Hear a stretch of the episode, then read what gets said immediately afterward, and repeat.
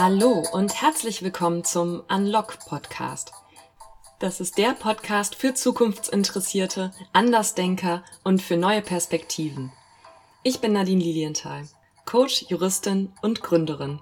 Und heute freue ich mich ganz besonders, dass ich ein Interview mit dir teilen kann mit Laura Mörschburger. Laura ist nicht nur meine Co-Founderin, was mich sehr freut und worüber ihr in den nächsten Wochen und Monaten auch noch mehr erfahren werdet, sondern sie ist auch Wirtschaftspsychologin und Expertin für berufliche Neuorientierung und Veränderungsmanagement. In den letzten Jahren hat sie viele hundert Trainings gegeben und dabei Menschen unterstützt, erfolgreich ihren Karriereweg zu gehen. In der heutigen Folge geht es um ein besonders spannendes Thema. Und zwar darum, wie du selbst dein berufliches Profil stärken und ausbauen kannst. Wir leben ja in extrem bewegten Zeiten. Wir bemerken das aktuell mit Corona und den damit verbundenen Einschränkungen und Änderungen. Äh, gerade im Rechtssystem sind die Änderungen ja da auch zum Teil massiv und bedeuten eine ja ähm, komplett neue Arbeitsumgebung und Anpassung an die Umgebung. Wir erleben das aber auch in sich anbahnenden Umweltkatastrophen, in exponentiellem Wandel. Also insgesamt in einer ja, Umgebung, auf die wir uns ganz neu einstellen müssen. Das hat natürlich auch Auswirkungen auf Juristen und auf den Arbeitsmarkt. Wenn wir uns die Ströme im Arbeitsmarkt anschauen, im Rechtsmarkt, dann sehen wir zwei entgegengesetzte Pole. Auf der einen Seite gibt es mehr und mehr Entwicklungen im Bereich Legal Tech und es geht um die Skalierbarkeit von Rechtsdienstleistungen.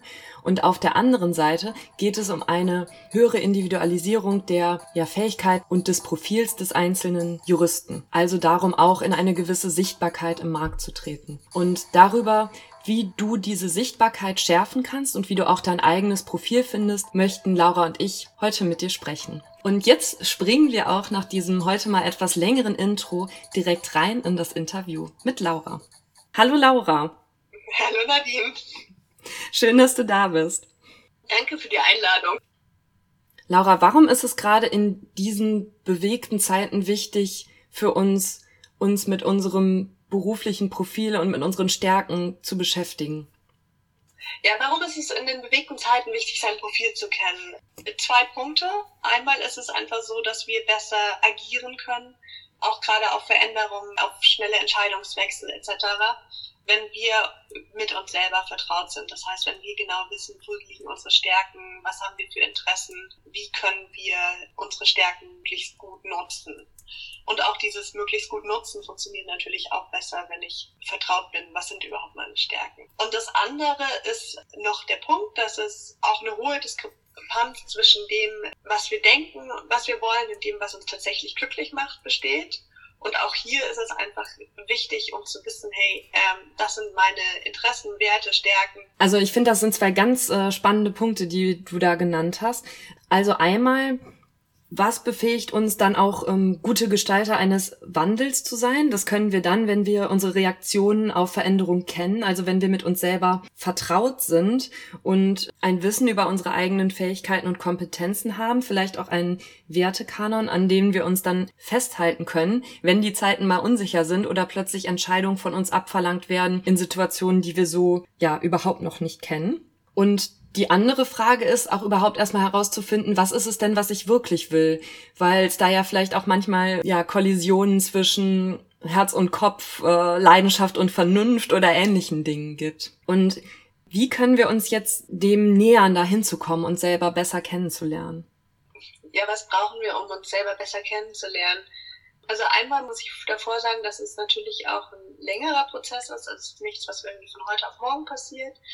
Aber für mich sind so, so die Punkte, einmal, welche Werte habe ich? Was sind meine, was sind meine höheren Werte im Leben? Wenn ich das raus habe, dann habe ich immer schon mal so einen Anker, zum Beispiel um eine Entscheidung zu treffen. Wenn ich sage, einer meiner hohen Werte ist Ehrlichkeit, dass ich dann gucke, ja, dass meine Entscheidung mit diesem Wert d'accord ist. Dann ein weiterer Punkt sind unsere Interessen. Also hey, was habe ich für Interessen? Wohin möchte ich freiwillig gehen? Also wo zieht es mich quasi hin? Und das ist ein Punkt. Dann mit den Interessen einhergehen, gehen natürlich die Stärken. Also ähm, was kann ich besonders gut, was macht mir vor allem auch Spaß, wenn ich das mache. Und dann noch ein ganz wichtiger Punkt, das ist sozusagen der dritte, sind auch so, hey, wie möchte ich mich eigentlich fühlen in meinem Leben? Und auch das zu wissen. Und dann kann man auch sagen, hey, ja, okay, wenn ich jetzt das, den und den Weg gehe, kann ich irgendwie abschätzen, ja, dann, das hätte die und die Auswirkung auf meine Gefühlswelt. Ähm, möchte ich das oder möchte ich das nicht? Ja, das sind ja schon drei, ja auch ganz verschiedene Ansätze, die wir da gehen können. Also zum einen zu sagen, okay, ich habe hier einen äh, Wertekanon, der mich unterstützt. Äh, das ist so eine Art Anker für mich dafür, für die Person, die ich in diesem Leben und die ich in meiner Karriere sein möchte, vielleicht auch in der Art von die mich unterstützt, das, was meine persönliche Art von Leadership ist, auch tatsächlich klar nach außen zu bringen. Also eine Wertematrix, die wie so ein Kompass in schwierigen Zeiten äh, mich navigieren kann. Dann die zweite Frage, wo zieht es mich hin? Also was sind jetzt meine Flow- und Spaßelemente? Ja, wie lerne ich mich selber an der Stelle ähm, besser kennen? Dazu erzählst du uns ja vielleicht auch gleich noch ein bisschen was.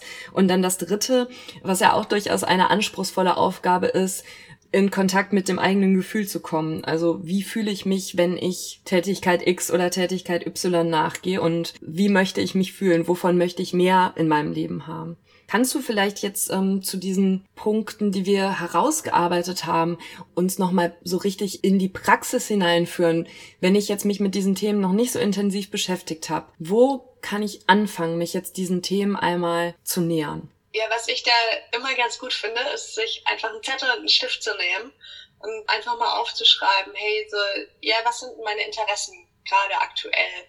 Was, was begeistert mich? Und dann auch so vielleicht so in fünf Jahre Schritten zurückzugehen, um einfach mal zu gucken, ja, wie hat sich das verändert? Und was noch viel spannender ist, ist dieses Beispiel, ja, hey, ähm, wo gibt's denn ähnliche Interessen? Wo sind meine Interessen gleich geblieben? Was haben die gemeinsam? Also das Beispiel, wie, was ich immer da von meinem eigenen Leben sage, ist, dass ich mit fünf Jahren im Kindergarten eine Fledermaus AG gegründet habe und wenige Jahre später dann irgendwie eine nächste AG mit Kindern, wo ich irgendwie einfach eine Gruppe organisiert habe.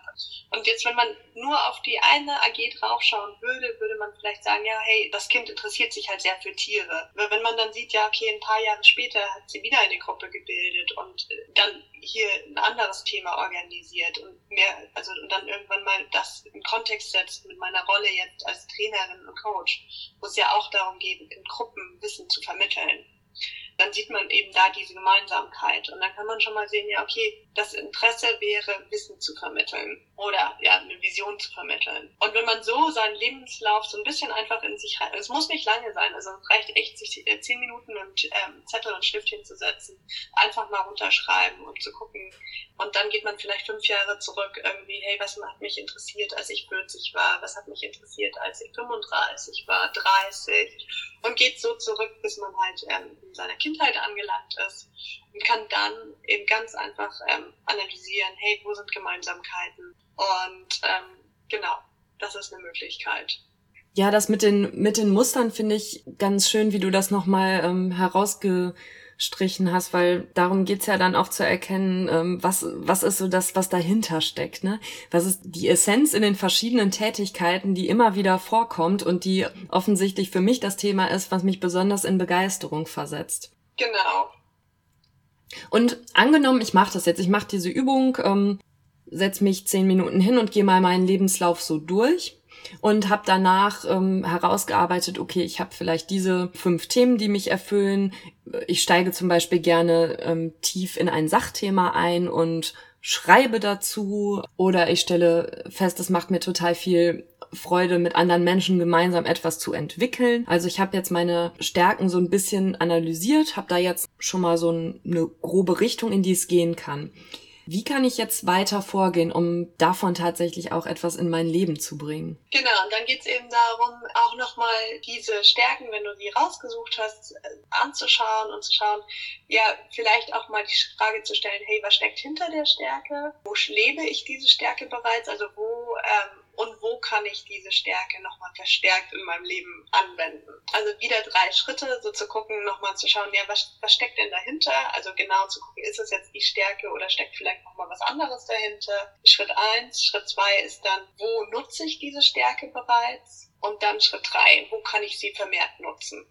Und dann geht es natürlich um den persönlichen Arbeitsalltag oder auch den privaten Alltag, um zu gucken, hey, hier könnte ich zum Beispiel nochmal mehr Kreativität leben oder hier kann ich mir meine Stärke von Moderationsfähigkeiten oder ähnlichem einbringen.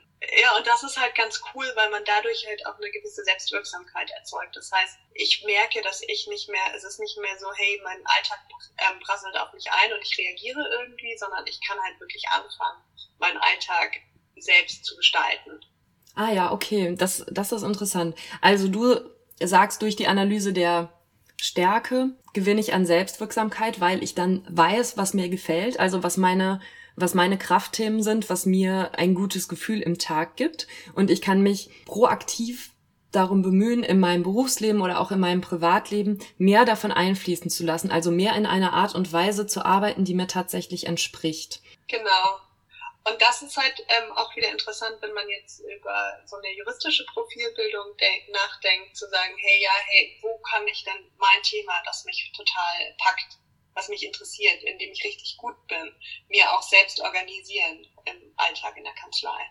Ja, und da gibt es ja sicher zahlreiche Möglichkeiten, wie man sowas dann auch tatsächlich einbringen kann, wenn man das erkennt. Also vom Halten von Fachvorträgen vor bestimmten Gremien oder auf Konferenzen bis zum Verfassen von Artikeln, vielleicht eine äh, Co-Beitrag in einem Buch, ähm, Organisation eines spezifischen Mandanten-Events oder vielleicht auch einfach klein angefangen, ein Austausch mit einem Mandanten einfach ähm, zu einem gemeinsamen Thema, was beide interessiert und betrifft.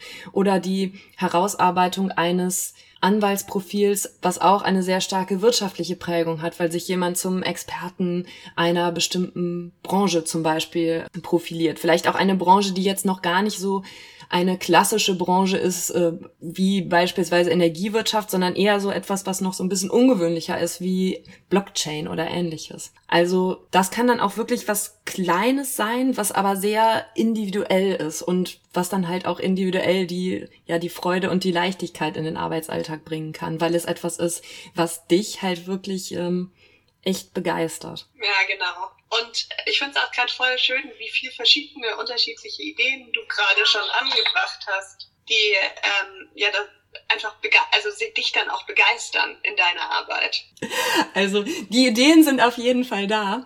Ich glaube auch, ähm, dass gerade jetzt in den juristischen Berufen durchaus auch noch ziemlich viel Raum ist für eine Entwicklung und Ausweitung des persönlichen Profils, weil es einfach ähm, traditionell bisher in dieser Branche noch nicht so stark gelebt wird und glaube ich gerade aus diesem Grund nochmal ein besonders großes Potenzial dafür da ist, auch eine gewisse Individualität, also so ein, ja auch in, in gewisser Weise eine Art äh, Self-Branding vorzunehmen und damit ja auch wesentlich an Sichtbarkeit zu gewinnen in einem Markt, der sich durch ja technologische Entwicklungen derzeit sehr stark verändert.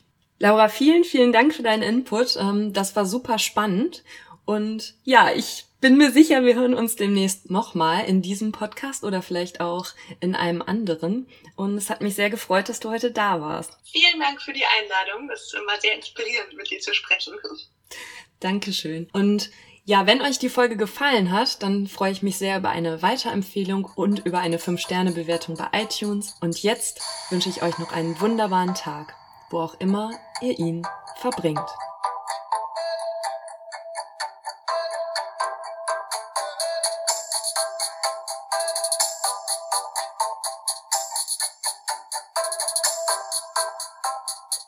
you